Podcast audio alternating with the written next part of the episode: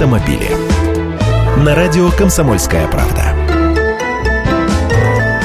Здравствуйте! Контроль над АвтоВАЗом перешел к Renault Nissan. Процесс перехода Волжского автозавода под крыло франко-японского альянса был постепенным. Теперь сделка завершена. Основной пакет акций в объеме 74,51% перешел к совместному предприятию Ростеха и Renault Nissan.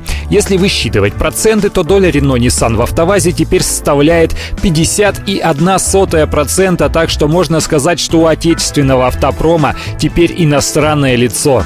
Это видно и по руководителям. Председатель Совета директоров ОАО «АвтоВАЗ» теперь Карлос Гон, который является президентом и генеральным директором Альянса Рено-Ниссан. Президент «АвтоВАЗа» Бу Инге Андерсон.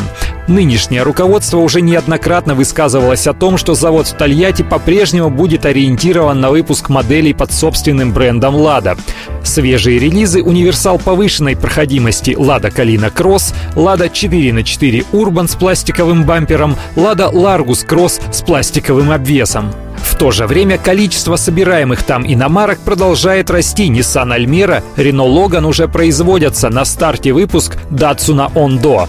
Однако пока чистый убыток ОАО «АвтоВАЗ» по российским стандартам бухгалтерского учета РСБУ в первом квартале 2014 года составил почти 3 миллиарда рублей. Будем надеяться, что иностранные хозяева смогут сделать предприятие эффективным, хотя важнее, конечно, не их финансовые дела, а качество их машин. Так вот, обещают, что контроль качества автомобилей «Лада» будут вести французские инженеры и техники. Поглядим.